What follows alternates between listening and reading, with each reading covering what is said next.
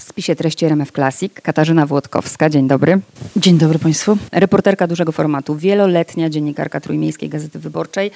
Na pewno o niej słyszeliście, a jeżeli nie słyszeliście o Katarzynie Włodkowskiej, to słyszeliście o reportażu Dom Zły, czerwiec 2017 rok. Mówi się o tej książce, o której teraz rozmawiamy. To jest twoja pierwsza książka na oczach wszystkich. Historia przypadku polskiego Fritzla. Powiedz, czy ty się zgadzasz z tym podtytułem, że to jest historia przypadku polskiego Fritzla?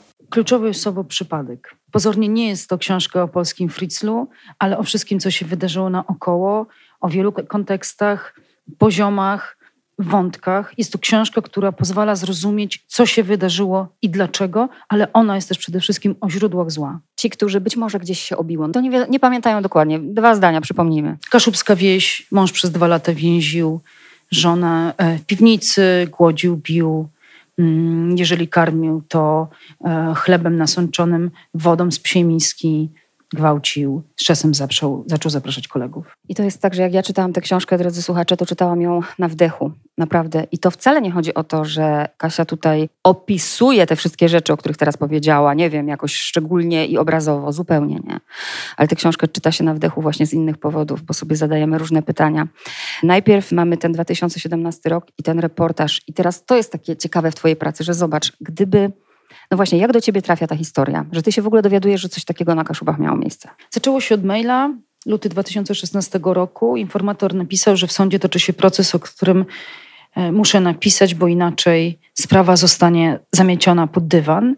Ta osoba, jej troską było to, że zanim Mariusz, czyli mąż Ewy trafia przed wymiar sprawiedliwości i ostatecznie zostaje skazany na precedensowe 25 lat więzienia, co się wydarza po moim reportażu Dom Zły z 2017 roku, Ewa ucieka i prokuratura nie daje jej wiary trzykrotnie. Gdyby nie jakiś człowiek, twój informator, którego porusza ta historia, nie dowiedziałabyś się o tym, a tym samym my nie dowiedzielibyśmy się o tym. W sprawie byśmy się nie dowiedzieli, a przede wszystkim właśnie nie dowiedzielibyśmy się o tych wszystkich zaniedbaniach, które dla mnie były początkiem historii, bo w ślad za reportażem poszłam za kolejnymi tropami i otworzyła się przede mną niezwykła opowieść, niezwykłe przestrzenie, czyli od instytucji do instytucji, od człowieka do człowieka, Wszyscy odwracali oczy. I to jest tak, że jak ja czytałam tę książkę, drodzy słuchacze, to czytałam ją na wdechu, naprawdę. I to wcale nie chodzi o to, że Kasia tutaj opisuje te wszystkie rzeczy, o których teraz powiedziała, nie wiem, jakoś szczególnie i obrazowo, zupełnie nie.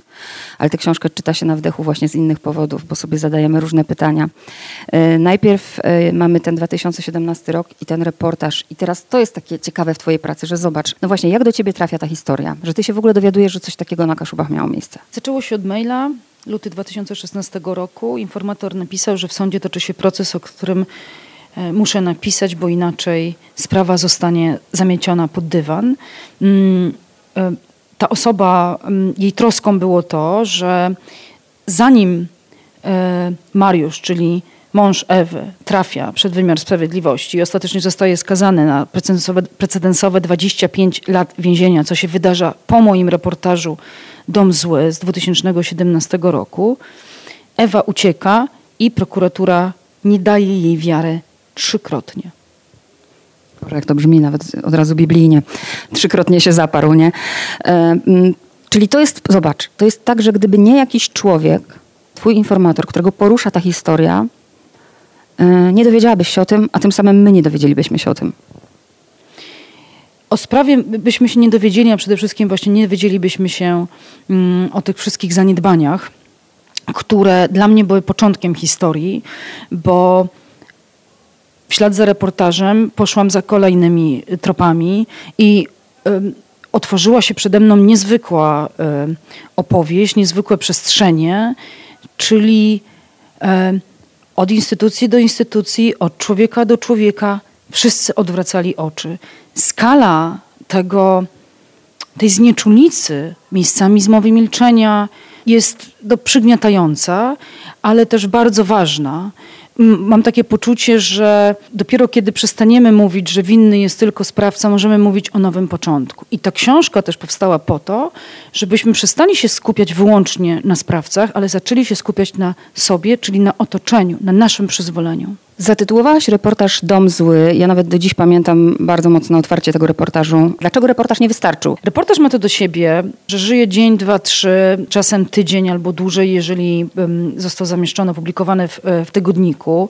Ten z racji tego, że bardzo poruszył opinię publiczną, żył dużo dłużej, ale reportaż nie wyczerpie po pierwsze wszystkich, jakby wszystkich elementów. Nie jesteśmy w stanie w reportażu z racji też objętości poruszyć wszystkich wątków. Prędzej czy później o reportażu prasowym zapominamy. Książka to jest coś, co zostaje. Od książki nie da się odwrócić oczu. Zatytułowałam ją na oczach wszystkich właśnie dlatego, że w pewnym momencie zdałam sobie sprawę, że wszyscy odwrócili oczy i zaczęło jakby nie uderzać, że gdyby ktokolwiek na różnym poziomie, na różnym fragmencie, chociaż w jakikolwiek sposób zareagował, tej historii by nie było. I że ta książka musi powstać właśnie po to, trochę jak taki, żeby funkcjonowała jak, trochę jak taki wyrzut sumienia i zmuszała do analizy, bo to, co mnie też zdumiało, nikt się nie chciał zastanowić do tej pory, ani wciąż może nie chce, nad błędami. Nikt się do nich do końca nie przyznał i nikt nie dokonał jakiejś takiej, no nazwijmy to systemowej analizy tego całego case'u, gdzie system, w którym miejscu zawinił. I nie mówię tego po to, żeby teraz karać pojedyncze osoby, tylko mówię, o tym po to, żebyśmy się zastanowili, co możemy zrobić, żeby do tej sytuacji więcej nie doszło. I ta książka po to powstała, żebyśmy już nie mogli od tego pytania uciekać. Napracowałaś się nad nią, bo ty też zaznaczasz, że to jest cztery lata roboty. Zawsze też patrzę na bibliografię cztery lata życia w, no, w tak strasznej historii. Też chcę zapytać o ten kontakt e, z główną bohaterką. Czy tylko się kontaktowałaś z nią do reportażu? Bo ja pamiętam ten moment w książce opisujesz, że ty godzinę w samochodzie czekasz, zanim wejdziesz do niej, żeby zadać jej pytanie, bo nie wiesz jak, czy, czy przy pracy nad książką jeszcze się z nią kontaktowałaś ponownie, czy tylko mm, do pracy przy reportażu? Najpierw do pracy do reportażu, a potem wielokrotnie do książki. Kontynuowałyśmy Mm, spotkania. Ewa się zgodziła na książkę i to było wiele, wiele spotkań. Mi długo zajęło też zbudowanie takiej bezpiecznej przestrzeni, właściwie dojście, gdzie ta bezpieczna przestrzeń istnieje. Spotykałyśmy się w różnych miejscach. Najlepszy okazał się mój dom, taki rytuał weekendowy, Najpierw śniadanie, kawa, potem rozmowa, potem wspólny powrót. Zawsze odwoziłam Ewę na dworzec. No to było wiele spotkań, wiele godzin, też takich spotkań, do których ja musiałam się w pewnym momencie sobie uświadomiłam profesjonalnie przygotować się. Brałam udział w warsztatach, które odbywały się dla studentów e, Uniwersytetu SWPS, studentów psychologii, właśnie detygowanych przemocy domowej. W pewnym momencie zrozumiałam, że nie, nie mogę dotrzeć do pewnych treści, przede wszystkim treści z przeszłości, które mogłyby wytłumaczyć, dlaczego Ewa jakby weszła w ogóle w tę relację i tutaj się okazało kluczem odpowiednie zadawanie pytań, którego musiałam się profesjonalnie nauczyć. To, to wykraczało trochę poza taki sposób dziennikarski zadawania tych pytań. To pytanie, które teraz zadam, mam absolutnie świadomość, że ono jest dziwne, ponieważ to nie jest y, tak, ale muszę je zadać, wiesz, tak eksperymentalnie. Wyobrażam sobie siebie jako Ewę i wyobrażam sobie, że widzę cię pierwszy raz w życiu na oczy, patrzymy, tak jak ja teraz na ciebie patrzę. Co ty jej powiedziałaś, że ona się zgodziła? Prawda. Ja uważam, że działa zawsze najlepiej prawda i szczerość. Nigdy nie udaje i mówię szczerze, dlaczego chcę się czymś zająć. Ten moment, kiedy do niej odważyłam się w końcu zapukać, to był, ja wiedziałam, że to będą góra 2-3 minuty, kiedy Ewa podejmie decyzję. Spojrzałyśmy sobie po prostu głęboko w oczy. Ja mam takie poczucie, że to był taki moment, wiem, że to może brzmi fantazyjnie, ale coś się między nami zawiązało. Zapytała, dlaczego chcę o tym napisać i odpowiedziałam tak strzewi, że nie mogę pogodzić się z tym, że jej nie uwierzono. Czy ona miała wobec tej książki ciebie jakieś oczekiwania? Co masz na myśli? Nie wiem, chciałabym, mm, tak, niech pani pisze tę książkę, bo ja chcę, żeby wszyscy ci, którzy y, zamiatali sprawę pod dywan, żeby to wyszło, żeby zostali ukarani. Dla Ewy był ważny przekaz do kobiet, żeby się nie bać, że można to przerwać, że jest drugie życie. To była jej jak taka, taka potrzeba. I też, żeby ta sprawa właśnie jednak się ku czemuś przysłużyła. Zupełnie inaczej pisze się reportaż, zupełnie inaczej książkę. Jaki miałaś pomysł kompozycyjny na tę książkę? Pomysł kompozycyjny był jedną z trudniejszych rzeczy. Książka to jest właściwie trzecia wersja książki. Pierwsze dwie poszły do kosza, trzecia już była akceptowalna, powstała w trakcie trzymiesięcznego stypendium literackiego i przez kolejny rok zmieniana, dopieszczana, uzupełniana. Moim zamysłem głównym było to, żeby ta książka nie była pornografią przemocy, żeby do opisu pewnych zdarzeń, które się wydarzyły w tej historii, żeby ograniczyć się do niezbędnego minimum, a żeby ta książka była o czymś więcej. I to był też mój taki kontrakt z Ewą, że to nie będzie skupienie się wyłącznie na tym, tylko pokazanie całej masy kontekstów. By móc najpierw tą całą informację zebrać, ale też się potwornie naczytać, a potem przełożyć to jeszcze na język reportażu, to przyznam, że to trochę się nad tym nagłowiłam i było to nie lada wyzwanie. E, utrzymywanie rytmu, zainteresowania, napięcia, jednocześnie cały czas bycie w trzonie historii, bo kręgosłupem jest wciąż Ewa i ciągle jakby do tego wracam, ale wciąż dokonuję pewnych takich twistów, by dopełniać cały czas tę opowieść, całą masą innych wątków, które wydają się w pewnym momencie mm, dopełnieniem, ale też może nie chciałabym mówić ważniejsze, ale które wydają się równie ważne. Jak zadałam to pierwsze pytanie, że czy zgadzasz się, że jest to historia przypadku, polskiego Fritzla, to chodziło mi właśnie o to, że ta książka nie jest tylko o Ewie i to, co właśnie powiedziałaś, to jest masa innych wątków, ale te wątki dotyczące przemocy dotyczą jednego regionu, czyli tego regionu północnego. Piszesz też fascynujące rzeczy, podpierając się historią o Kaszubach. Wiesz, jak reportaż zatytułowałaś Dom zły, to sobie pomyślałam, nie wiem, czy, czy to zależy od miejsca, to miejsce jest złe? Domy złe są wszędzie